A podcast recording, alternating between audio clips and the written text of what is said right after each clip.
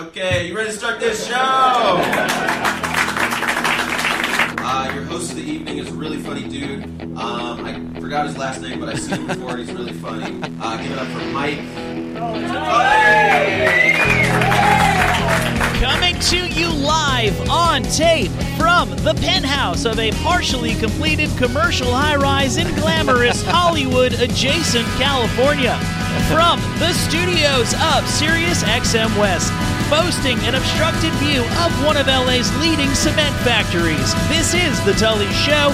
I am your host, Mike Tully. Joining me today, as seen on The Tonight Show with Jimmy Fallon, Last Comic Standing, Late Night with David Letterman, and the CBS daytime drama As the World Turns. Hello and welcome, actor and funny man Pete Lee. Hey, how are you? I am so well. Yeah, this is great. It's so good to be in this new building. I liked your description of it. It's uh trying to keep it real here. yeah, I like. it really is funny. Like you, you drive in and there are gate arms, and then there was just like one melancholy security guard that know. was like, "What are you here for?" And I was like, "XM," and she's like, "Okay." Well, we're the only floor that's in here, so it's the only correct answer. Yeah. And it's funny because you can see the security protocols that are going to be it's like a soft opening of an entire building. Yeah. Because you can see where they're going with what they want to enforce security wise, but instead they just take a stab at it. They go, "Do you have like a pass?" And you go, "No." They go, uh, all right. yeah.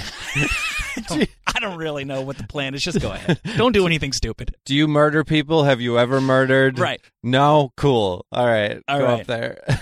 So, uh, so hey, nice to meet you. I've seen you around. I've seen you at the comedy store, and we were speaking before we went uh, started taping. Um, we have a mutual friend, Kelsey Cook, who speaks very highly of you. Any friend of hers, friend of mine. Yeah, Kelsey is amazing. I I'm sometimes jealous of her talent, like 'cause she's so funny and so like so beautiful, and then um like a great writer, and like all these things that you're supposed to only be if you're unattractive. like, like- And, and and she's a killer because she she handles her shit.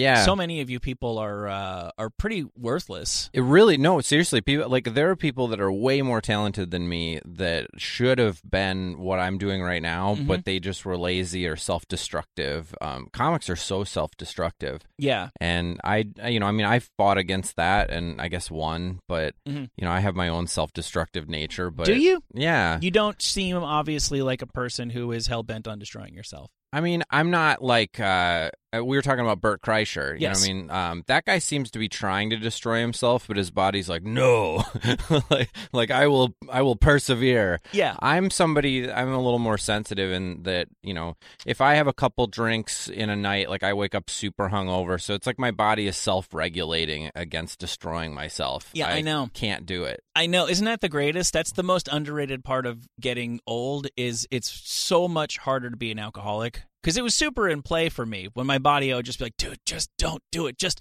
you have to wake up in four hours. Stop. Go home. And then the next thing I know, you know, I'd done exactly the thing I swore I wasn't going to do for the twentieth time in a row. So easy because Yeah. I'm so lame now. Being lame comes so naturally. Oh my god, yeah. That that is yeah, saved that almost sounds like a like a garage band, saved by being lame. We're saved by being lame. I'm actually succeeding because I'm lame. Uh, Um, you're a you're a Midwest guy. I'm in uh, Janesville, Wisconsin's where I'm from. Where are you from? I am from Rutherford, New Jersey, just outside of New York. Oh, the uh, where the stadiums are. The stadium's to- in East Rutherford. Yeah. So I'm one highway exit. Although I grew up not driving, and so at once took me uh, 25 minutes to get there for a Jane's Addiction concert, despite the fact it is literally one highway exit from my house. That's hilarious. So you're one of the because I I lived out in New York. I was a New York guy for 12 years, Okay, and um, I was astounded coming from the Midwest at how many people didn't drive at all Mm-hmm. until after the age of 25. Right. That is that's me exactly because I I grew up in a car culture, obviously suburban New Jersey, but I went to high school in Manhattan. Okay. And I remember I had friends who turned 17 that were also from New Jersey commuting in who didn't get their license. I'm like, you're crazy, dude. Fucking morning I turned 17. And they're like, you'll see. And it's true. There's enough people to drive you around when you're in Jersey, and the rest of the time you're just um, making an ass of yourself on the subway. Yeah. in, in New York, I didn't drive until I moved out here, and I'm still awful at it. There's certain things like language that I think you need to you need to start at a certain age, or else you can never truly master them. That's what I tell myself anyway. Yeah, the, so, um, that's uh, like a lot of Uber drivers. You can tell that they moved they moved to America Mhm. and and it's a great job, but um they like driving Uber is the first time they they've driven. I know. And you're in the back seat of this thing going, "Well, I I'm Midwestern and I can't give one star, Mhm. but that was like an I almost died at every corner drive, and I still give five stars because I'm empathetic." I gave a guy two stars really. last week. Well, how, tell me about it. I was in Indianapolis hmm and I got in, and the guy, I've described him subsequently as uh, Kenny Powers without the fastball. he was wearing like blue blockers, yeah, and I got in his car, and he had some congressional hearing on streaming on his phone, oh. and just waited until I was in the car long enough to to soak up what he was doing. yeah. And he goes, "Can you believe these guys?" And he's like, "The Mueller report's in. No obstruction. Move on." One of those guys that that's so. Oh We- my! uh, the, the ride was six minutes and ended with him explaining to me that he wasn't racist because one of his siblings is married to a Chinese woman and she makes awesome buffet. Oh my god! Oh my god! You're, I'm not racist, but let me tell you, 12, 25 racist things that I believe. He's not racist, Pete. He just believes that if you're going to come to America um, and be a part of our government, you need to follow the laws of America. I don't know if you know this. Many people come to America, get elected to pretty high office because they're hell bent on bringing over the laws of the land from which they came. For some odd reason, their constituents totally on board with that plan continually reelect them in their fiendish crusade to subvert our democracy and our way of life. Oh my god! You Yeah, learn. no, and that- but even then, I couldn't give him one because I was like, well, there was nothing actually wrong with the ride. yeah, the actual car ride, but the the information in it. Isn't it funny that that guy was like, "I'm going to change minds one six minute car ride at a time." You know this thing, basically like our version of the Israel Palestine debate that Yeah. just can't be solved. Right. You know, through the smartest of people. He thinks that he's going to solve that. Like literally. Jefferson and Hamilton started this as two men. It blew up to a nation divided, and Mm-hmm. this guy's like, "I can do it in an Uber." That's what I think every time I see somebody with um, a really staunch political bumper sticker. I wish I had video of the person, just the video of every single person putting on a video is is them putting the sticker on and then looking at it for a second with their arms folded contentedly and going, "Let's see how they come back to that." That's so funny. You're like, you know what? I morally disagree with a lot of Trump's choices because I've read what he said and then I've seen video of him saying it and it was bad. But that Trump bumper sticker does look really cool. Holy shit! It, I think I'm on mean, board. It rhymes. It's red, white, and blue. Yeah. Oh my. That's so funny. Yeah. Yeah. That one of my favorite jokes to do is uh because my girlfriend is a, a civilian. I call people that aren't in entertainment civilians, Mhm. and um uh so whenever we're out with her civilian friends and Trump's name just comes up, I just walk into the circle even deeper and I go, "He's a good man." And that that's my and then I just let it sit there for like 10 seconds and Uh-huh. let people go, "Oh, uh, uh cuz like even Republicans at this point, if you're in a social circle, aren't gonna. They're gonna be like, I don't know if I can go with that, you know. And but it, just makes this. It just like drops I this didn't like. say I liked him. What's wrong with you? I just said I'd vote for him five times if I could. yeah, I just I just love he's a good man, and then just staring at people because Yeah. they don't they think you're serious, and it's like dropping a word fart into a middle of a, a crowded group of people. That's but- good times. You've got you've built up the calluses to where you're you're comfortable being uncomfortable in social situations. Oh, That's yeah. one of the fringe benefits of stand up. I, yeah, I think stand up did that. And by the way, um, don't I don't really think that tr- I'm not a Trump guy. Uh, you don't um, actually believe he's a good man? No, I don't believe he's a good Well, man. well, I think know, he's agree to disagree, um, man. It's a big country. I'm sure we can all get along. you got six minutes to convince me. Um, no, I, don't- I don't know. I mean, I like. I I'm not somebody that like I, tr- I when he first got elected I spent a lot of time like actively you know hating him Mm. and uh but I've also gone to a lot of therapy and I realized that like he's literally everyone's dad that they're mad at you know and like he's doing stuff actual stuff that's tactical stuff that is objectionable and we can be mad at it on a daily basis like they they said he does almost four things that are uh, inflammatory daily that you could be mad at that's like one of his tactics um but I do think oh, that he- that is his intention. You're saying? that is that is his intention but like lately i don't know what it is no matter what he does i'm just like "Ugh, all no, it's fatigue. It's abs- Yeah. it's absolutely fatigue. I was thinking about that on the way into um into work today, how fortunate we all are, everybody who's listening to this, that like to uh, okay, so I was you know the Mueller thing, and then I was thinking about do I do I care? Does it matter? And I was like, well, I didn't care about Ken Starr, and I think Ken Starr was more or less the same level of uproar. About as much was riding on Yeah. that. Just the, the there's a mirror image of it because you know the sides were reversed, and I'm like, I didn't give a fuck about Ken Starr, Mhm. and I still don't totally understand what it was about, and it didn't.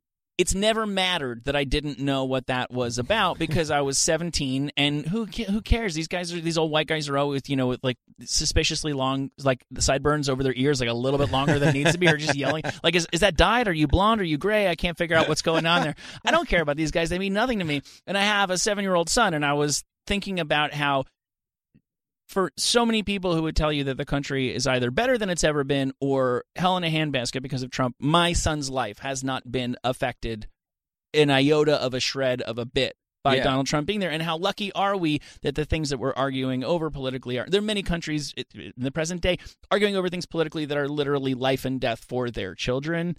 It's all the fucking for now. Yeah. It's all it's all a game. Isn't it nice that we're basically just yelling at each other and that's all we're really doing is venting because we've just split into two tribes. Yeah, we really we really have. I I don't even believe that there's two tribes if we're uh, like cuz I I'm a numbers guy and um have you ever looked and seen um how many people follow Fox News? You would think it'd be a 100 million or something like that. Uh, Yeah. I don't know if I have. It's like 19 million people follow Mhm. them and then it's like 2 million on Instagram or something crazy like that. And then I just Googled all the numbers of the conservative talk radio people, and it's usually between like four and five million. And if you add up even if let's say that those there's no uh, there's no uh, cross pollination of those people, if you just added all of They're that all up, distinct people, right? yeah, if you just added all the aggregate aggregate of those audiences up, it'd probably be about 30 million people. Mhm. Um, and then on the liberal side, you know, like the bloggers, this and that, it's a little harder to quantify them because they don't all pull to one, you know, media source. But let's say that that's 30 million people on the like very liberal side. Um, you that's 60 million people. There's 330 million people in this country. Right. So the media likes to say like hey, we're a nation divided, but I think it's like 30 on one side, 30 on the other side, and then the rest of us are reasonable. I strongly agree and strongly disagree with what you Yeah. just said because I think particularly on the conservative side, a lot of the people who are like one of the uh, Trump's strengths was um, appealing to uh, unsexy outlets. For the National Enquirer being the most obvious example. Or Oh, you yeah. reach people through the Enquirer. Um, and that was a conscious decision to do that. People who read the Enquirer are probably not also on on Instagram. That's true. And also, if you think about a nation of 300 million, we all know that half of the country is completely disengaged. They are the lucky ones, disengaged from the political process. Oh. And then oh. there's how many children, how many incredibly old people. That's actually quite a bit of the voting electorate. That's actually because you'd have to think if you're following one of those people, you're a voter. Because what the fuck would you be doing? No, a no nine year old. yeah, yeah. You know, Yeah, I guess um, I think I read the I think like seventeen percent of the country is children or something. Uh, I forget what that is, but um, yeah, you might be right. Maybe Mm-hmm. maybe we really are a nation divided. But No, but I strongly agree with you in the Yeah. regard that the vast majority of people don't, and I, I, I know this is true. I don't just have to believe this is true. yeah, there are strong um majorities supporting most reasonable like i'm just going to pick things out of the air like some sort of modest gun control an overwhelming majority of americans support that like Uh-huh. uh you know gay marriage overwhelming majority Yeah. we we people get off on the wedge issues i mean if you want to get this i can't believe i'm having this conversation with, No, a, with a comic but and I'm like one of the I'm I'm not a controversial comic. I or, know like, you're not. I I'm not political or Yeah. anything like that. But um, maybe you, that's do you why wear, this do you is wear good. clean I do wear clean, and not because it's um. I, I mean, there are times where it's like a Saturday night, and I'm out at the Des Moines Funny Bone, and I'll say a few fucks or whatever. But like for the most part, I work clean just because it's harder. You know, like it's it's more challenging. I feel to work clean and Mhm. to because to trigger somebody emotionally with swear words or gratuity is easier to to elicit an emotional an emotional reaction, but to be clean and elicit an, a reaction is harder. why do you I think, that is Um, I don't know. I think um, for me, it's because like I've I've become so good at it within the framework of my point of view that it's almost as easy for me to do that. But at first, I was trying to crack this code and figure it out. And So this was a conscious decision you made early on. It was was it a was it a career decision? Because there's a lot of work for clean comics. It doesn't just Um, dirty, or was it just that you like the challenge of it? Um, it was more that I liked the challenge of it, but also uh, at Acme Comedy Club where I came up, Louis Lee was like, "You need to work clean. You're gonna have more options." You know, d- so like there was, um, he was like my disapproving Chinese father. Uh, you know, he's not my dad, even though he has my last same last name, but um, it's a I assume that it would have been kind of weird if you called your dad Louis. Yeah, Lew- yeah. What's up, Louis? Um, but he, you know, he's a mentor. He's been a mon- mentor to a lot of comedians, and he just urged me to do that. And he'd be in the back of the room, and I would never want to disappoint him. So I would, I just started working clean. And then when I first moved to New York, uh, I lived in New York for 12 years, and I started trying out like dirtier comedy because at that time, like the whole Tough Crowd crew, you know, like Norton and Patrice and uh, Keith Robinson, like they were dominating everything. And then Daniel Tosh was, you know, everything Tosh Tosh.0 on Comedy Central. So like everybody that was a little bit dirtier or Jeselnik was really coming up. So it was really like mean comedy was really cool. Uh, so I looked at that and was like, all right, I'm going to try my hand at that. So pr- for probably about a year and a half, I was like, what's my version of that? And it turns out that when I do that, audiences are like, no, like they fucking hated me, uh, like like that through that whole time of trying to write those meaner jokes. So, um, but it's funny that I brought up Jeselnik because um, I had an old manager that reached out to me and he's like, you know what? He's like, you have a lot of these jokes that are kind of like some are over here in in nice land, some are in mean, dirty land. And he goes, I really think that you need to be looking at Anthony Jeselnik and like Tosh and uh, like a lot of like like dirtier urban comics and going, what is the photo negative of that? Because he's like, I think that that like if this is funny over here the exact opposite of it would be really funny and he's like and what i what i see of you in your daily life is that you're literally walking through life like struggling ev like in every interaction. Um I, I was with my old manager at a comedy club and like they owed me money from that set and the set before that and the set before that and i had to go up to this like bartender and be like um hey could i Yeah. can i have my money please? The, and the money that's mine. And the guy was like oh just wait a second. And my manager was like this is your nightmare. Like all conflict is your nightmare. Mhm. um you know like you're you're trying to be nice like this guy who's a total asshole you want him to think that you're a good person even though he's not one. Right. and he's like this whole sphere of um you know uh, of how you you go about your day is so funny and there's so much there every day that he's like you need to be focusing on this instead of trying to say the meanest thing you know? Who are these representatives you've come across who actually have valid, useful insight into your art? who actually care Well, and have good ideas too. I know that it's almost like a throwback. Um, It I, is. He, um, I won't say that guy's name, but um, he, you know, he has been a really great manager in entertainment for a long time. But um, I now have a really great rep named Andy Farrig at Brillstein, who is also the same way. Like I've, I've been so lucky to have managers and reps throughout my career that like actually want to work on something and build your point of view and care and and sit down and watch tape You blow my mind here. it's crazy. Yeah, because I've had one. I had one that didn't want to do that and would like if you called him and was like, "Hey, I need to talk to you about um, my set," he'd be like, "Oh, I just just figure it out. Talk to your friends, okay?" And he'd be like, "That's what comics are for. Talk to them." Yeah, this is the only story I've ever heard is people who have had that experience times six. Yeah, yeah. I don't I don't know what that is. I think that um I think I've generally chosen good people, you know, um to work with in entertainment. There are good people in entertainment I'm that, told. that care. Yeah. Or at least they care while you're making them money. right, right, right. So why do you think? Because I, I think I I know what you're talking about with wanting ultimately strangers to like you, and Yeah. tha- and that's there's some intersection of that in being conflict averse. Yeah.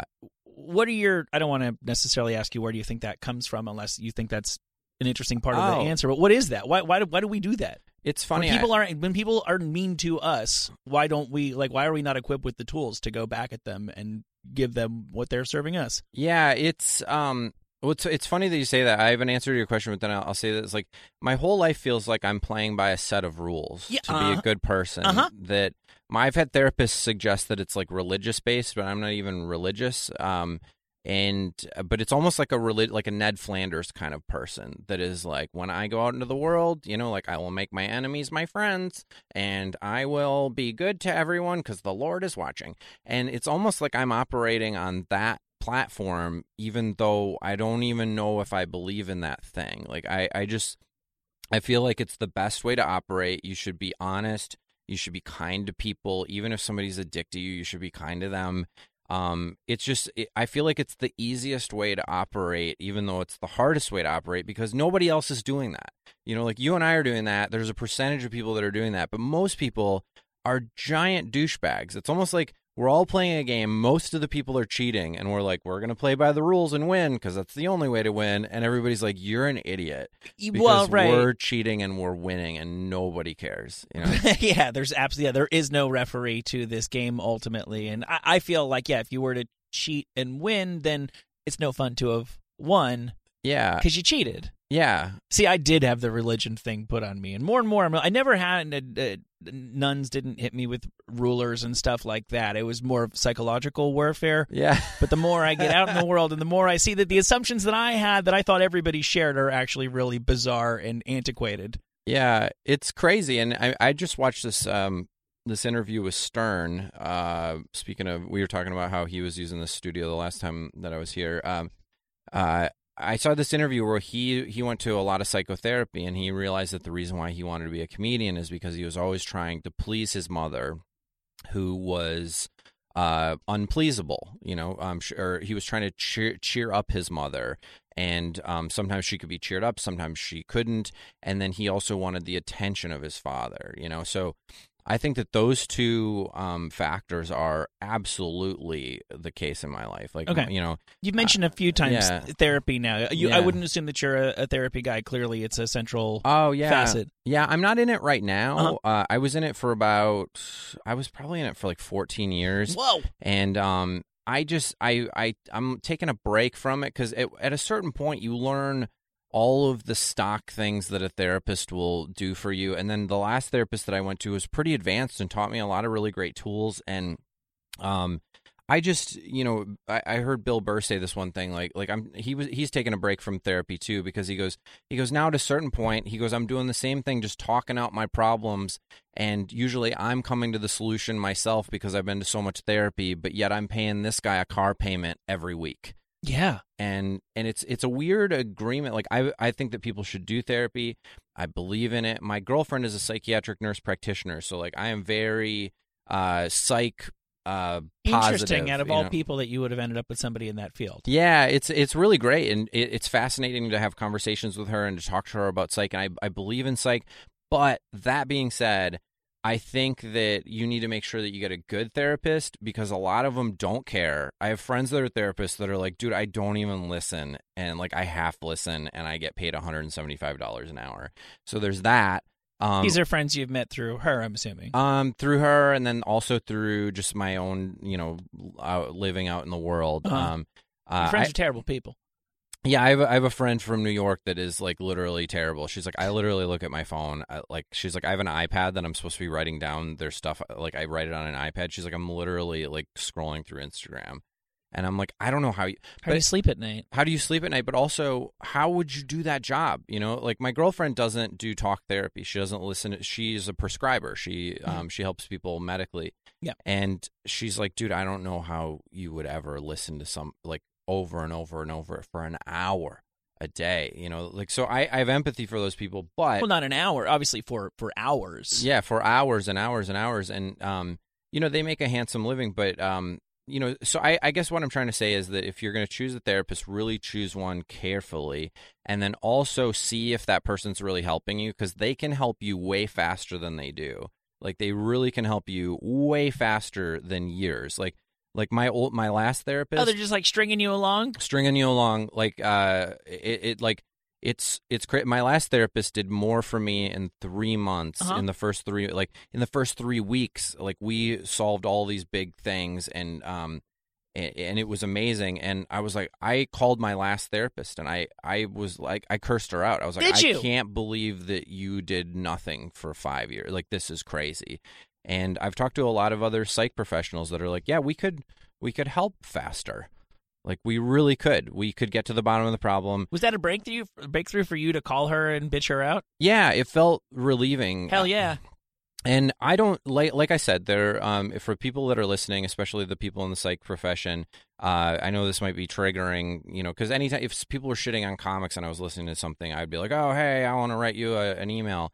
But um you know, like there are very, very good people in psych working Yeah. in psych. And I'm sure all Um, those really good people are aware that they may well be outnumbered by lazy assholes. Yeah. If you can't, you know, I mean, honestly, I think that people who listen to this show, for the most part, are smart enough to understand the, Yeah. the English language. Yeah, you you'd be oh my god. Well, I mean, you'd be surprised at just how many people out there, just, like they're high functioning college graduates, uh, intellectuals that they just get one thing in their mind and they go with it, I, and then I went to college with tons of dummies. yeah, it's isn't it crazy? It's yeah, in- insane, dude. I went to a, a, a very good school, which I it's, my entire academic career is kind of like a very fortunate fluke. But I remember this guy who was like an above average student. One time handed me it's like our sophomore year of college, very expensive private university. I I got shot in the eye with a paintball and got a, settle, a settlement, which is what paid for me going there. oh my, are I you kidding me? You yeah. got Yeah, I got shot. I got I got cataracts when I was 14, and then when he went oh, to to damn. college. And this kid comes over to me and he goes, "I was he's like, I got a C in this paper." He goes, "Fucking read this paper and tell me how this is a C." And he hands me the paper, and it was like an eight page paper. He had indented the first line and had never indented another sentence for the rest of the thing. that guy right now, I'm willing to bet makes more money than you and I put together. Like it's Oh. fucking ridiculous how. That's why I'm so down on college. Luckily, my wife is also like a, a an anti-intellectual as well. We're like Yeah. sending our kids to trade school. oh, I absolutely. Yeah. Um, my daughter's going to be a mechanic if I have anything to say about it. It's funny that you say that. I don't. My girlfriend and I don't even have any kids, but we've been talking about it, and she's like, "I want them to go to one of those schools where you start focusing on what you're good at early on." Hell yeah, And um, uh, is that a Jonas brother that just walked by? it might be. that's this, that's so that's what's so funny about Sirius XM Studios is you're you're like, is that Kathy Griffin and a Jonas brother? I, it's really really funny. It's like uh, I I think you're a little bit of a sports guy, right? You've done some. Oh, yeah. When you watch the the Sports Center ads, it Mhm. really like I just was like peeing next to Jakob Dylan the other day. that's so crazy. It's neat. It's uh, speaking of that um, stuff. Um, Hollywood is so weird. I go to Equinox to the gym, Mhm. and uh, Fabio is there all the time. And the first time that I ever saw him there, I was just getting changed, and he walked up next to me and just started changing the lock, you know, with the locker next to me, and like my peripheral vision was like, I think that's Fabio. Like, and then I was like, I think that's Fabio's dick. You know, like, I know I just talked about being a clean comedian, and now I'm talking about Fabio's dick, but um, It needs to be to when you spot it in the wild.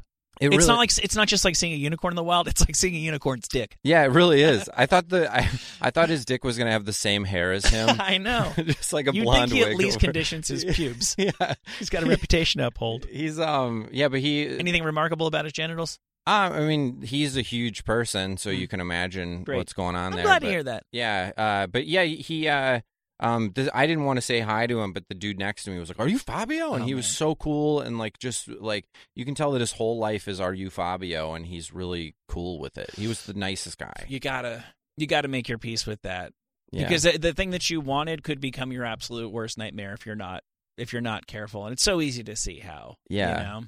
Hey, the the angry thing. I, I've often wondered Mhm. about the you know being able to be angry at people. Sometimes I think it might be cool if I just picked like a day a month to just go around being a dick to strangers. yeah, Do you think that would help at all? I like that. Uh, I Rage Wednesdays. Yeah. Yeah. Like everybody else is doing it. Why can't I? I just went to a supermarket in New Jersey and everybody just yells at each other there. It's just like a way of life. Yeah, I think that I had that when I lived in New York where I would um I had moments where I have a bit about how I got into a screaming fight with a guy on the subway uh, because What he- train? What train are we talking about here? uh, I was on the 7 train going from Queens to Manhattan. so you're in Queens or in Manhattan? uh, I was coming from Queens going into Manhattan, and Okay. this kid didn't like that I had a peanut butter and jelly sandwich on the train because Oh. he was he has a peanut allergy. oh allergy. Jesus! So his solution was to come up and get closer to the sandwich Mm-hmm. and yell at me, and um, the the whole thing ended by me blowing on my sandwich at him and saying there's no such thing as secondhand sandwich, and um, and it was like, and he didn't die, and like whatever. I don't even think that he had a peanut allergy. Um, if you have one, I'm sorry that I did that, but uh,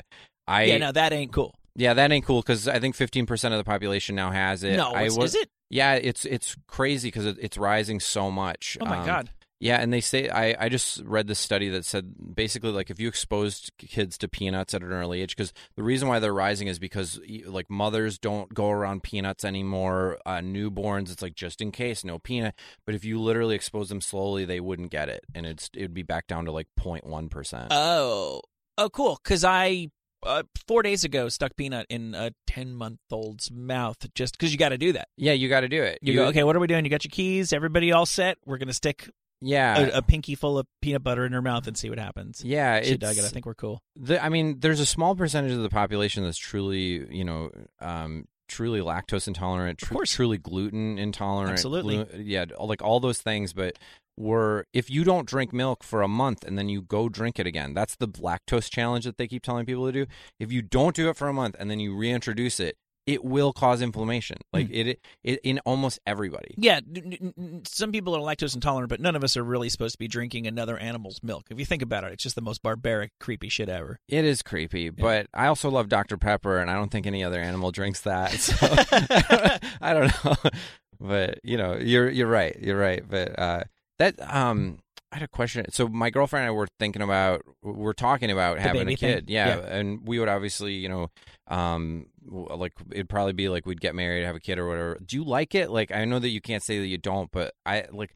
It's I'm the- to do that thing where I say yes while I shake my head vigorously Yeah. from side to side. No, it's the it's the greatest. Mhm. But people have the wrong idea. It's it's so crazy to me how um many people and they have to know better even as they're thinking and saying it think like I would be happier if I were in a relationship. Mhm. Well, that's stupid.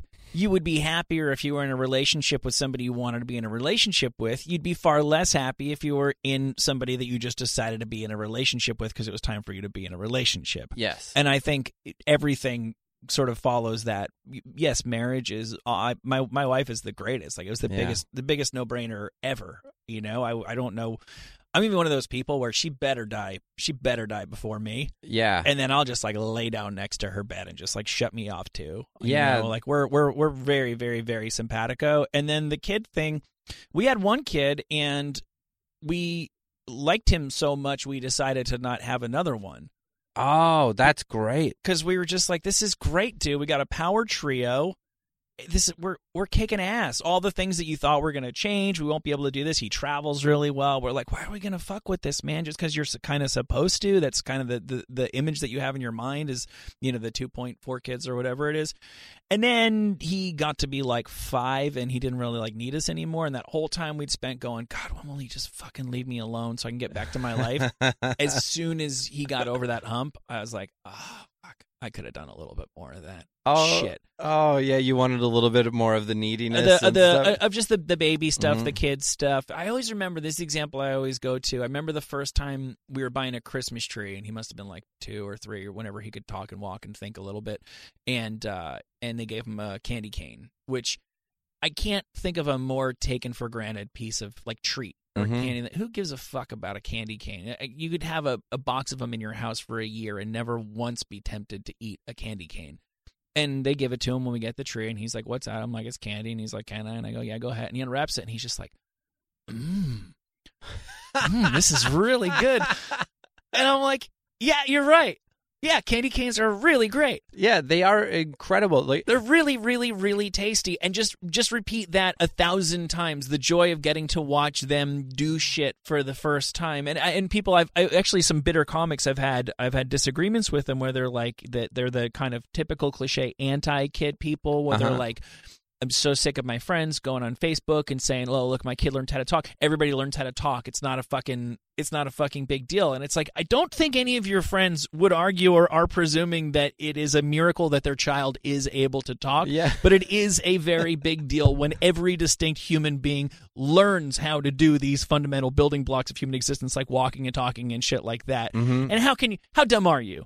Yeah. I almost want to name the name, but like how dumb are you? Oh yeah, I w- now I want you to name the name and we can roast that person. She's but- she's she's a she's a bitter lady and she's loving it. Oh, okay, I'm trying to now. I'm narrowing it down even more.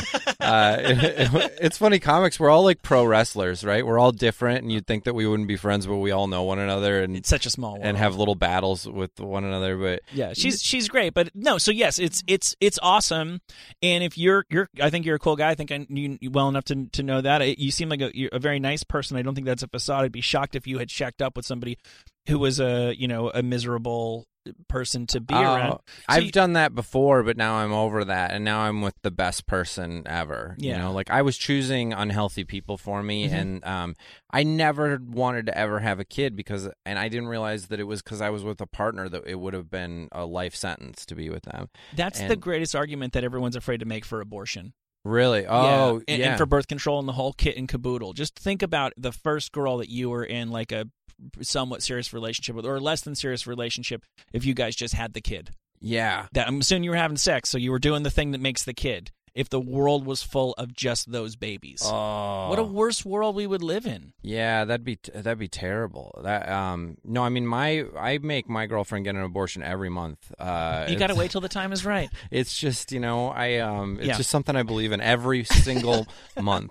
Yeah. I'm obviously kidding. I've I never believe done that, that it's God's But- plan for me to have the plan Yeah, for when we have for the- when we have the th- right exactly. it's, just all part of His magnificent creation. It's I was at the Comedy Cellar a few weeks ago, and Noam, the owner, who's one of my good friends, he's he's somebody that you know w- one of his favorite things to do is to debate. Just he love he's a lawyer by trade. He loves to debate, and they were having the biggest abortion debate back at the cellar table, and I was sitting with uh, Jessica Kirson and Marina Franklin at another table, just going like how do they think they're solving this right now? Like it- that is really one of those things where people get into these heated debates and they're frothing at the mouths and then they leave like, "Man, I did I did something." But it's like nobody changed their minds and No. it's a it really is a an endless cycle of a debate because you know, you go around and you go around and you, you go around and I don't even like I don't even know I feel like I believe things on both sides of it. Sure. You know, like like uh, I went to see that Bodies the exhibition Yeah. Oh, yeah, yeah, yeah, yeah, yeah. They have the, the, the, the, the human bodies that they started melting at some point, right? Yeah, they they did. Um, now I think they're preserved again. They but froze again. That's good. the the whole thing. You go there Yeah. and you almost wonder if it's like a, a pro life exhibit because you go there and you see all these bodies. You see the heart. You see the nervous system. Uh, you see the cardiovascular system. All all that kind of stuff. And then at the end, the last room is just aborted fetuses, and you're like, Is it really? yeah, and you're like, Well, that was not on the billboard. it's not on the billboard it's not uh, and i mean children go you know and um and you're you're you're going oh wow that like and it's powerful like it really is powerful where you see the size at certain weeks and even if it was exaggerated by a certain percentage you're still like oh wow and i've always been very pro choice but that was the first time that i went okay i can kind of see what people are talking about. Oh about God, yeah, you know like uh, yeah that's a that's a big thing uh, dude. It's the, the both sides of the debate are are utterly. Uh, it, it's a lot of times.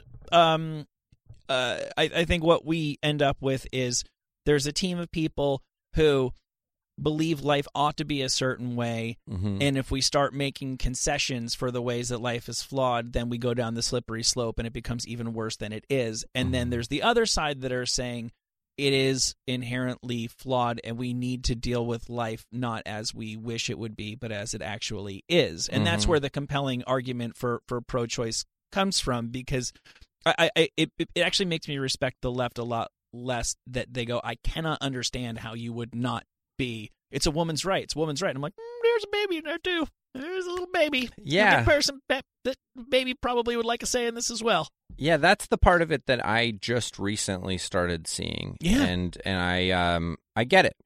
it's a Like, hard I- it's a it's a very difficult subject and, and nobody should be uh glib about their position on it Yeah, it's I, I mean uh, but yeah, like like you said uh, I think I think I mean I think that that's how people got to pro cho or like the wording of pro choice, you know, Mhm. like like we're not pro that. We They had sti- to, We yeah. still understand that that is a deep heavy thing that Mhm. makes people feel bad a lot of times. Yeah. But it's your right to choose that. you know? Rhetorically, they had to make it about the mom, not about the baby, because it's a, that's a that's tough sledding trying to make the Yeah. the baby case. Yeah, that's that's a that's a toughie. Yeah. Um, morning after pill though, uh, I Well, you where do you draw the? I mean, nobody. I don't think anybody is. You know, you're not going to get anybody who's going to vote for no condoms. yeah, So everybody is comfortable with. with a certain level of of the thing. But I- I, but it, but again, I think it, if you say yes, try to prevent it from happening, but once it happens, it's out of your it's out of your hands, and there's a third interested, very interested party in this. Well, I mean, that's a that's a that's a more compelling. If we're being honest, Mhm. a more compelling line in the sand than uh, Roe versus Wade, which is um uh what's I can't think of the word right now, where maybe it could exist outside of the outside of the woman's body. yeah, Uh, fuck, it ends in a I know silly- I know what you're talking about. Um, Yeah. I had a I had a funny thing. I was buying um uh, uh my girlfriend and I like. Uh, or I won't even say which girlfriend that I've had in the past. So decade, many who can say. even- yeah, yeah. so many. Um, but it was it was a girlfriend that I've had, not to identify one. Um, that uh we she was like, you need to go get the morning after pill. So I went to CVS and I was in Phoenix, Arizona at the time, doing a comedy club, and there was this guy behind me that was like so the, the urban heart of Arizona. The is the nickname of Phoenix. I found out last the night. The urban heart of, Of Arizona. Yes. Spit. anyway, um, but this guy behind me was um, he was so uh, like in that set in that tribe, you know, um, the red stater, uh, like he was literally wearing like urban cowboy wear, you know, or, or like that like rustic Southwest wear. Um, I think he was wearing turquoise, you know, in some way on his on his fringe jacket, you know, like like that like yeah, grandpa like, like cowboy. like the Albuquerque airport. Uh, yep. Yeah, this guy was his he was Keith Albuquerque in Phoenix and he and I was I was up at the pharmacy and I was like, "Hey, I was like I need a morning after pill." And that's like an that's kind of embarrassing to me to go up and that's like buying condoms or whatever. And then this guy walks up beside me, goes, "Are you buying the morning after pill?" And I was like, "Yeah, I'm not like I don't I don't want to talk about it. I feel weird." And he's like, "You are not going to buy that." And he started like like Jesus lecturing me Mhm. And I literally turned to the guy, and the guy at the counter looked at me like, "I'm on your side. I'm on. I hate that. Like he hated that the guy was doing that at his counter. Do you think this guy had done this before at that counter, or was it a I'm chance encounter? Certain that that wasn't the first time Yeah, that right. that guy gave that speech Yeah. to somebody. Like he might hang out at CVS waiting for that. That's That might- that's sort of what I'm yeah. guessing. So I uh, I literally turned to the CVS guy and I go, "I'll have four. And I bought I bought four, and I come back with four morning after pills. And my girlfriend, she was like, she was like, "What did? Why did you get four? And I was like, "I got into an argument, and I spent. They're fifty bucks a piece, so I spent two hundred dollars just because I hated that guy. Oh, I respect the hell out of that. yeah, that kind of stubbornness and obstinacy. yeah, I was I was like, ah, I don't. I I think I still have the three somewhere. Well, Um, that's- and I don't know if they go bad, but uh, you know, Yeah, you probably want to check that before you yeah, before you consider firing that firing that one off. You know what though? Like it's interesting. I think what this country really needs is somebody to explain. Okay, this is we can tie a lot of threads together here. I think let's do it. a lot of therapy Mhm. is just about making you see the thing that's so obvious it's like the air around you that you take it for granted and you no longer like notice it yeah, right and that's how you get these really bad self-destructive stuff is you're not making choices it's a lot of the shit that you take for granted i don't think most of the shouting classes of americans have taken a moment to think why does it offend me so much when okay if some woman at some you know uh, government office in some state that's 20 states away from mine refuses to you know fill out marriage licenses for a gay couple hmm do I think that's wrong? I do. Do I think she has a responsibility as a you know member of the government to do what the government tells her to? Of course, I believe that. But like, if you actually find yourself like digging your fingernails into your palms over that lady, why do you think that makes you so angry? And I started thinking about this when you were talking Mhm. about the conversation at the comedy store. Now, the guy at the CVS, right or wrong, has his reasons. He's on the front line out there trying to save lives. Yeah. Probably for religious purposes. Um, Yeah. People at the at the comedy cellar are literally just getting themselves worked up because they love the argument. And I think people it would it would let so much of the air if somebody like I don't know who we all trust anymore could just like if Tom Hanks could just go on TV and go guys, here's the reason why we're all yelling at each other and just like not obviously change people's opinions, but let so much of the pressure in the air out of the emotion that's animating people's arguments on, about things that for the most part have no practical effect on their lives whatsoever. You know, like what You're- what, what, you're what right. Donald Trump does with China today. Actually, it was where my mom. I'm sorry, my mom, my wife uh, manufactured. Did you see another Jonas Brother? I did, yeah. That I Is that for sure a Jonas Brother? I don't know. That that could be Ethan Jonas. I don't know, like just one of the he's- Spare. He's, in the family. the menudo. They'll just Yeah. pass it down. yeah, yeah.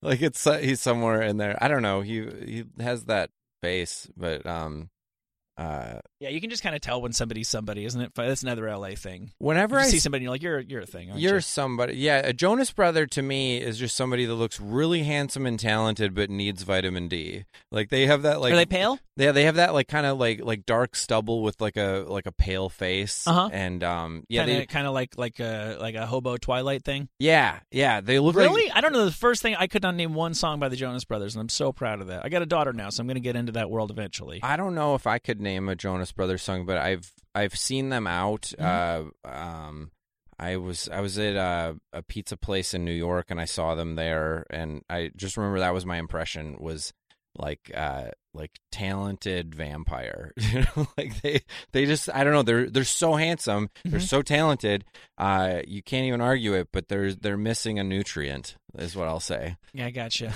I gotcha. God, Hanson must hate them. yeah. Oh, yeah. but Hanson Hanson's making a comeback. Uh, where were we? Where were we? Oh, oh. The uh, here's where we were at. Yeah, yeah, right. The um.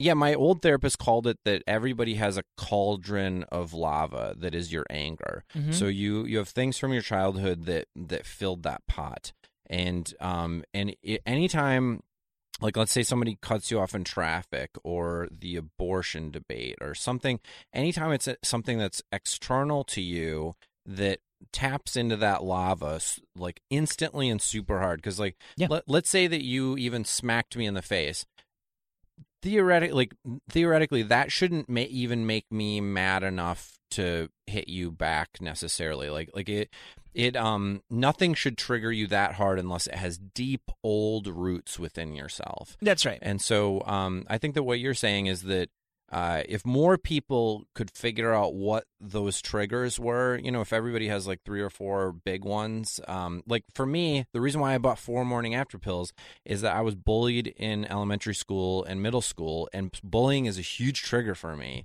And so that guy came up and I felt like he was bullying me. So I was like, you know what? I don't give a fuck what you believe. I'm buying four morning after pills for $200. and Right, right. and- well, I'm yeah, I'm- I'm I'm glad that you have overcome that to the extent that you can, you know, you're you're not going to let that repeat itself, even if it's in this bizarre scenario where it happens to be playing out. Yeah, I mean, it did repeat itself, but even even in the thing where I was fighting against the bully and Yeah. I was triggered by it, I was actually aware, like I know where this comes from, Uh-huh. but I'm still gonna win this one. But it's not it's not like a new thing. It's always been like this like Miss Manners 101 thing in polite society don't discuss politics or religion. It is mm-hmm. going to end badly every single time and I've never nobody's ever explained to me what the reason is why if I I know a guy who flew to the flew to the Trump inauguration Whoa! and it makes me angry to think about that guy. Why? Yeah, Why? And that's not a new thing. You know what I mean? Because uh, this is this has been a thing for forever. Is people are because people get and everybody kind of knows. Yeah, we get tribal. It gets personal or whatever. But like, but why? Why? If I talk about trade policy with China, why is any of us getting angry about this? yeah. That's insane. I here's how I feel about Trump. I think after he's out of office, I will I will look back on a lot of these things and go, "That was hilarious." But w- w- there's still a threat that that it could make that one or more of the things that he's doing could actually endanger our democracy. Um, Yes. and I so so while he's still doing this and jibber jabbering and, and all that kind of stuff and saying things that uh, are not diplomatic and unpresidential, you could argue.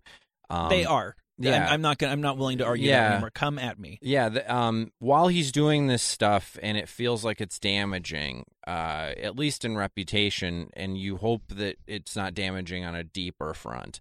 Um, while I'm still holding my breath, going fear, danger, fear, danger, all of that is, I mean, that's triggering to my most core uh, sense of safety. Yeah, know? he's And- he's he's exceptional in, in at least American history in that regard. Yeah, Yeah. you you go. Is this guy going to put us in danger? Yeah. And um, also, you know, he has access to our troops. Like, I Trump is the last r- rational decision maker. He's not, uh, but I wouldn't want him deciding where our troops go. You know, for their sake. I've gone over and entertained the troops. I'm by no means a military guy, but I I have great affection for our troops, and it kills me the idea that that guy with his hair trigger and his uh, decision making that is very inconsistent. You know, he feels one way this day, another way the other day. That he could send people into harm's way. That feels crazy. Yeah. Well, I mean, the only thing any of us can say to that is, so far so good. Yeah, yeah, exactly, exactly. We're so just we're just kind of running out. We're just kind of running out the clock there. You know what's what's weird if I'm frank is that I do have a kid, and you know I was like I was a, a Reagan baby, Mhm. and people had all sorts of problems with Reagan. He pretty much inspired the entire second wave of punk. Yep. But like, yeah, that was Reagan was president when I was a kid. That's my first president. For my kid to to that's his first president. Yeah. Not and anybody who's a Trump supporter is listening to this, not the guy who thinks we should move our embassy from Tel Aviv to Jerusalem. Not no, not that. The guy who thinks we should get a bunch of conservative, uh, you know, justices. No, not that. Donald Trump. Donald Trump. Yeah. That's my kid's first president. Like, what the fuck are we doing? Like, you realize they're going to have to close the Hall of Presidents at Disneyland and Disney World because Mhm. because half the people will refuse to go inside if he's in there, and half the people will refuse to go to Disney World if he's not. It's it's crazy. I um I was going through TSA the other day. I you know I fly a lot as do a lot of comics, and um you know every every single president, uh, even though Obama was inflammatory to some people, uh, the president's picture was always at TSA. And I was going through TSA, um, actually down in Huntsville, Alabama, which is like Trump territory. And I go, where? I go, I thought you guys would at least have the President Trump picture here because there's every president and they go, "We're not required to put it here, but we do have to put it somewhere in the TSA offices." And I go, "Where is it?" And they go, "Downstairs." And um and I was like, "Oh wow!" And the guy who I was talking to, you could tell he was, you know, he was probably more of a Republican, and even he was like, "It's better downstairs," you know, like like it's just better. There's enough drama at TSA Yeah, without It- without that. Yeah, it's a good decision right now to put him in the offices downstairs. You know, these are wild times. it's crazy. We're like out of time, but do you have anywhere you need to be? Uh no, I'm. You gotta- uh, I just have to go clean out my old apartment, which I don't want to do. And I'm I haven't seen anybody show up who needs to boot me from the studio. I had a whole thing that I wanted to do with you, and we've just sort of ended up on a very uh, yeah, uh, we've talked about. I feel like we've talked about a lot of uh, topics that I don't normally discuss when I'm on radio, but I think that it, they're things that everybody thinks about. Right, So it's fun that we've talked about them. Okay, so but let me do the thing. I was going to do a silly thing with you. Um, okay, so I want to know a little bit about your um, your upbringing and you're you're a Midwest guy. Are you a hockey, hunting, fishing kind of guy? Um, never really hunting, Mm-hmm. although we shot guns all the time when we were little kids. Okay. Like, like target practice shooting, but Yeah. I've never shot an animal. Um, but fishing, we fished uh, like constantly. I Uh-huh. would piss off my brothers. I like I don't know what it is, but I am so good at fishing. And my dad would take us because my dad owned a fishing boat. He would take us out. That was like the thing that we did with our dad. Uh huh. And my brother, he would catch like maybe two fish the whole day, and I would literally catch li- catch like eighty. And then my dad would switch sides of the boat to be like, "All right, you know, like I'm catching more fish." Pete's and on the fish side. and then now I would start catching fish, and it was it's all about like trolling the weed beds, like like making your your lure go over the weed bed, so it's it's almost like a fish Uh huh. and my brother was too impatient to to like really finesse it so he didn't catch as many fish but so i would um and my brother was bigger than me, so I'd get my ass kicked almost every single time we'd go fishing because I would beat him at fishing, but it was worth the beating, you know. Of course. Yeah, yeah, yeah. Because he, he's he he knows he's by winning that battle, he's losing that war. You- Yeah. you, you beat him at fishing and at uh, composure. Yeah, yeah. Um, what, what was the other? So fishing, so hunting, fishing, hockey. Yeah, actually, I played hockey. Uh, not until uh, it was uh, we started playing roller hockey a lot in in high school. You know, with the the ball. Yeah, And then um, I had always ice skated and stuff, but in college I went to the University of Minnesota, so I joined a rec league and I played rec league hockey. And I should have been playing hockey my whole life because I have a natural knack for it, or at least I did. And um, and I I think I wasted not doing that. you should have gone pro. I should have gone pro, but when I was a little kid, I was a skateboarder who got sponsored uh, by two different companies. Who? Uh, Vision Streetwear Uh-huh. and then New School Skateboards, which was formerly Alva. So I got sponsored by Alva, which uh, was also my first skateboard. But um, I got sponsored by Alva, and then they turned into New School, and um, then I quit. I qu- literally like I called my sponsors when I was in high school, and I was like, I'm done. I don't want to do this. Why? And it was too much pressure. I went to the, I'd be going to the skate parks, and they would literally fax my house a list of tricks that I would need to do. So it went from being something that like I was driving myself to do that I love to do to a job, you know, like to a teenage job that I, you know, where the consequences were you'd be falling super hard on a vert ramp, you know, um, and You were a vert skater. I was a vert skater, and I was I I was one of the throwbacks. I don't know if I feel like it's so specialized now, but um, I, like we we street skated, we did mini ramp, we did street course, and we did vert, and I loved vert because it was the scariest one. You know, This is the you're blowing my mind here. Uh, yeah, you know, I'm, I'm on another show, the Jason Ellis show. yeah, Are yeah. you familiar with with it and him at all? Yeah, I'm I'm very familiar. Yeah, that, really? that's amazing. That's cool. Uh, we should get you on over there. I I would love that. Yeah. So this whole thing I wanted to do is I thought because I don't know how to do a goddamn thing. I'm like the least effective man who's ever lived. And so I made this big list of things that like dudes are supposed to be able to do and I was like we go through it together and fumble our way to the best possible answer, but it turns out you're a man, Pete Lee. I am I am a secret man, and you know what's funny is that I talk a lot in my act about my lack of masculinity, but like I built a house when we Oh were, my when, God. when we were in high school. My friend, one of my friend's dads, uh, you know, he was a, a tech ed teacher, and he was like, "We're gonna build." He goes, "We need a new house, and we're your summer job is that this group of friends, you guys are gonna build it for us." And so we all built a house, and he taught me like every aspect of whatever. So we're moving into this new apartment, and like some of the cabinets need finishing. Like there, there's like just different work around the apartment, and I got out my tools and I'm doing this in front of my girlfriend, and she's like, she's like, it's so funny that you call yourself a pussy in your act, but you're literally doing carpentry in our apartment. I'm like, well, yeah, I know how to do this. That's amazing. I just painted the interior of a garage, which is just grunt work, and That- I've been with my wife for 15 years, and she's like, "That is the only masculine thing I've ever seen you do." I think that's very masculine, and uh, yeah, I, oh, I was covered in paint and shit. Oh, Yeah. yeah. I got to go to the store get another gallon. Yeah, Run, running low. totally fucked up my clothes. so you know how to do all this shit. I made a big list of stuff, and you uh, you already taught carpentry. You know, I bet you know how to build a fire. I do know how to build a fire. Do you know how to do like car stuff? Yeah, a little bit. I mean, with modern cars, it, it I could I could go into an older car because everything was bigger and more easily accessible Uh-huh. and simpler. Now that I mean, with newer cars, most of the stuff is linked to a computer that you don't want to mess with. But yeah, I mean, I could change oil. I could change my oil. So you'd be a right to replace kind of guy.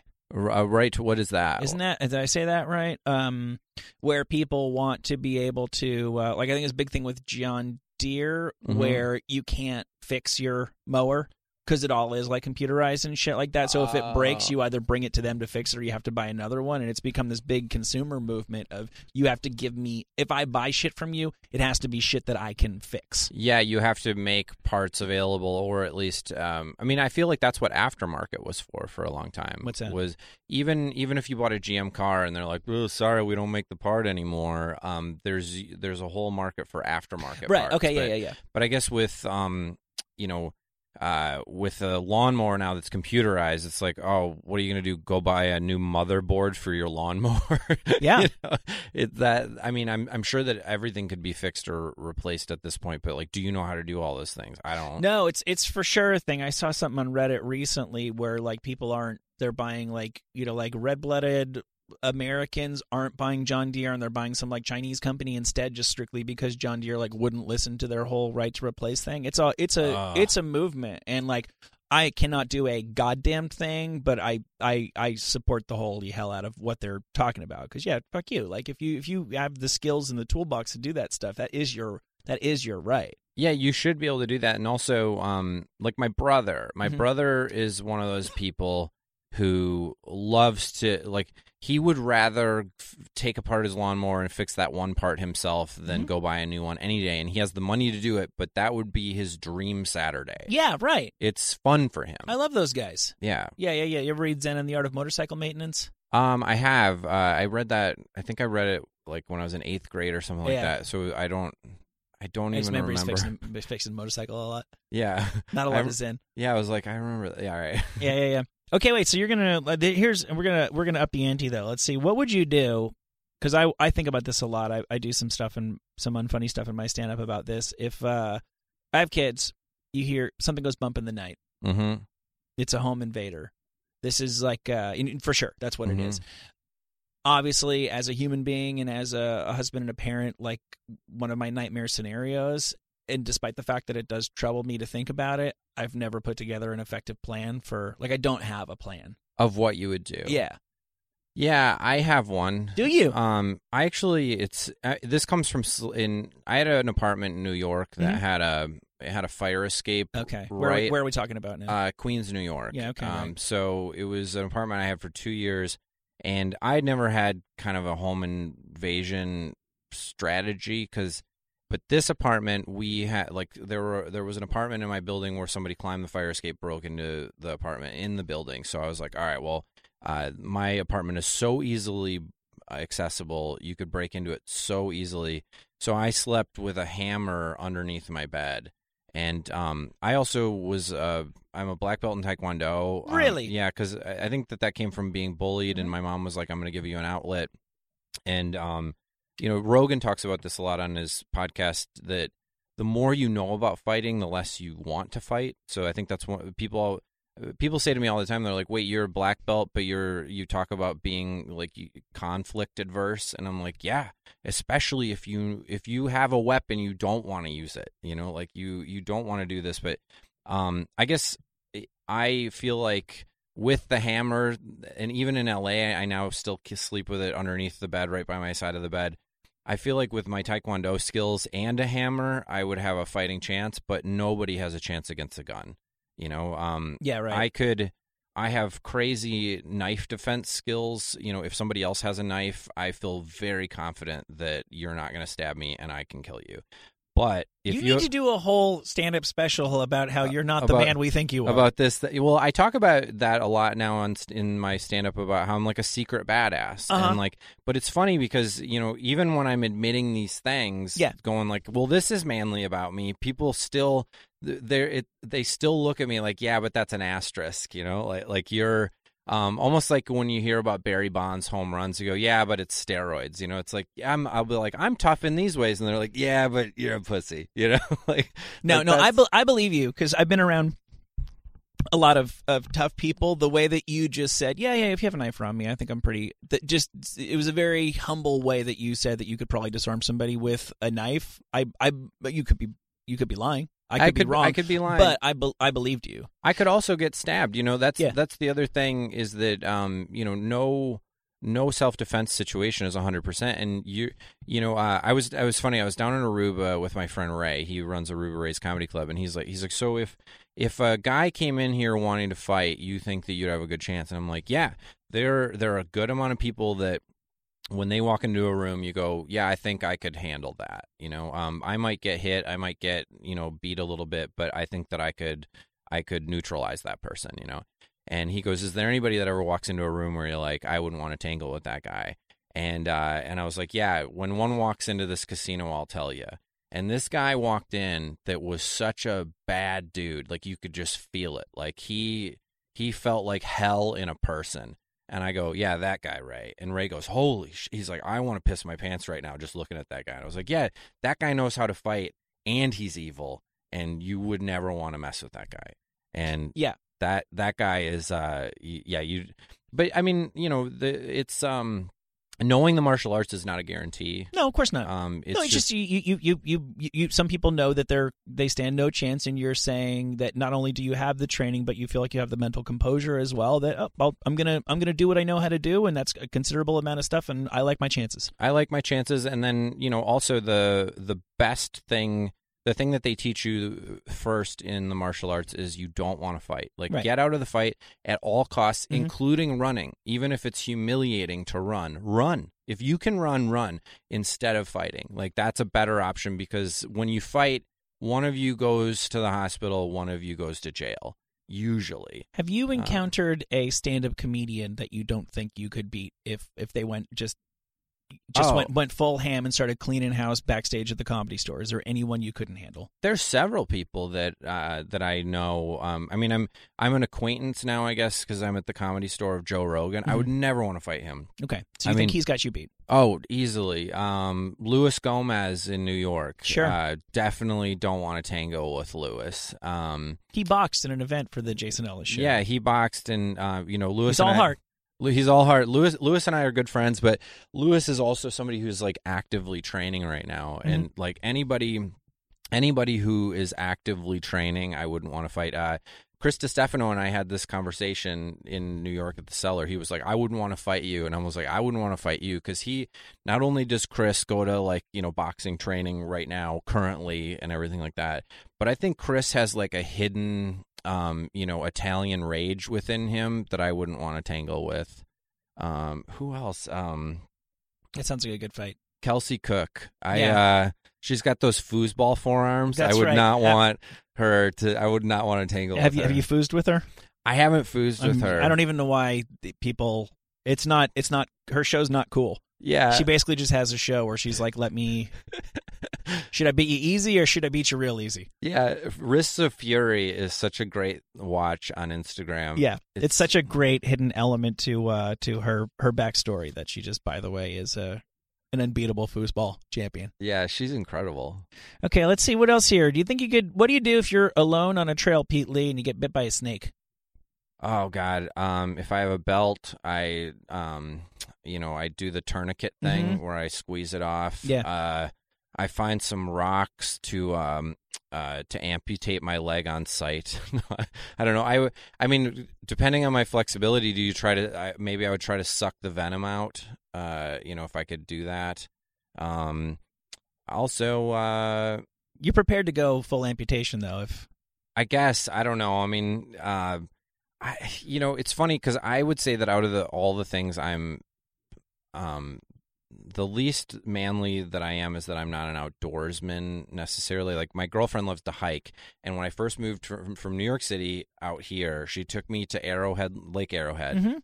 and um and she's like bring everything that you would need for the hike and so i brought my credit card for some reason i was like dude you need your credit card out there there's nowhere to swipe a card nothing like you're not going to see a hummingbird and it's going to be like good thing you brought your chase card dude right, you know but like so that's how much of a city slicker i am when it comes to that uh but yeah but it's also funny like the you know there are people out there that have all the hiking gear you know and they have the the walking sticks and i saw this meme one time that said uh uh, congrats on all your gear. Uh, my seven year old daughter did the same thing, wearing sandals and holding a Barbie doll. You know, like so. It's I don't I don't know what's rugged and what's not at this point. Uh, what about if you woke up on a sailboat and had no idea how you'd gotten there or where you were? Oh God, been there. Have Uh, Boy, don't get me there. started on sailboats. Oh my God, my whole life is sailboats and mysteries. um, Can you sail? uh, I And cannot. by the way, I, every single one of the scenarios I've described so far, I die. I'm already dead every single You're time. dead. Yeah. I think that I could. I would try. I, you know, I'd figure out where the sun's at, where Mhm. it's setting. Um, I would try to figure out where the last place I was. Like if I was in California, I'd probably sail east. Um, This is these are all rational thoughts you're having. you know, um, You can do the sail thing. You can pull that off. I don't I probably could figure it out. Um, Damn, I respect the hell out of you, Pete. I, I might be able to figure out, but it'd be hard, and I No one said do it it, wrong. no one said it'd be easy. Yeah, no, no, no, no one said it'd be easy. I mean, shit. Everything I wrote down here: a guy who's smaller than you with no weapon tries to mug you. You just hand him his ass and then apologize. Yeah, I would. Uh, I it's it's funny. I've um I've been mugged in New York a few times, and uh, Whereabouts? Uh, I was in Queens, New York, Yeah. and um, it's funny because one of the guys that mugged me was a guy that I kind of knew from the neighborhood. He's this homeless guy named Sandwich that, like, you know, he just was crazy and he'd hang out by uh, Sunnyside Pizza, and um, and I was I was just you know walking to the train and like. I was like, dude, I'll just give you the money. But um, he had a rusty knife, and I have a whole bit about it about how like he had like a rusty like like steak knife kind of a thing, and I was like, "You don't need the rusty knife." Uh, knife. I was like, "You're disgusting. Just like lick your hand and be like, I'll touch you." You know, like, right. Like I will touch you with my whatever I have bacteria in my body. And um, so yeah, yeah, there's no shot for that. Yeah. So he got five dollars out of me, which um, I used to do it where every time that I would get singles, I would uh, I had this little bowl by my front door, and I would take a few singles out to give to homeless people anyway. And it just was something that I like to do because you know if you get a bunch of ones from somebody, what are you going to do? Like I'm not really a strip club guy, you know. So I would just you know give them to homeless people, and that'd be my thing. So I was like, I was probably gonna. I, so I got mugged for money that I was gonna give away anyway. Um, but anyway, what was the question? I got way off. No, no, no, no. That's that's that's good. No, yeah. What would you do if somebody tried to mug you and you felt that you could physically take them? Hey, that's Michael Yo. Yeah, that is Michael Yo. um. Uh. Yeah, no, and and that's the answer. I got I in you do get mug muscles. I am the least physically imposing person ever, and I told at least two people they were not allowed to mug me. Yeah, you're not allowed to. Mo- yeah, I. Was like, "Give me your money." Like, mm, no, no, no, you're not going to so. do that. It was funny too back in the day uh, in Washington Square Park. You, you know, you went you went there to buy, to buy weed. It was like this this funny little zone in New York that, that you couldn't. Weed was illegal everywhere, but if you bought wanted to spend ten bucks on like the worst marijuana ever, as long as you did it in this tiny little you know one square block park, nobody was going to do anything about it. Yeah. And guys would come up to you and go, "Give me your money," and you're like, "No," and they go, "I got guys."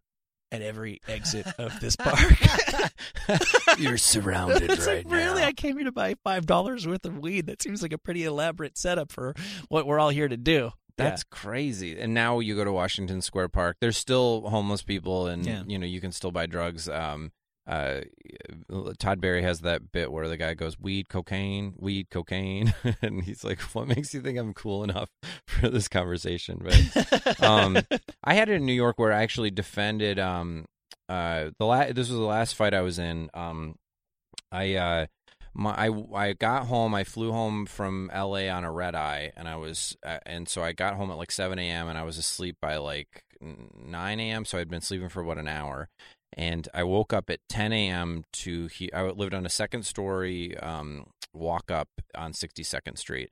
And my dry cleaner, Cho, who was next door to my apartment building, um, I just heard him screaming, "Help! Help! Help me!"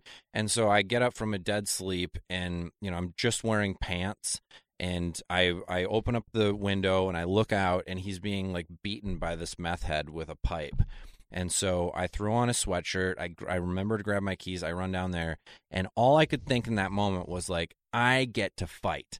Like like I I wasn't scared. Like oh, what if that guy has the pipe? I was like, oh, I get to knock this guy out. And I- Okay, I, was ex- explain that to me.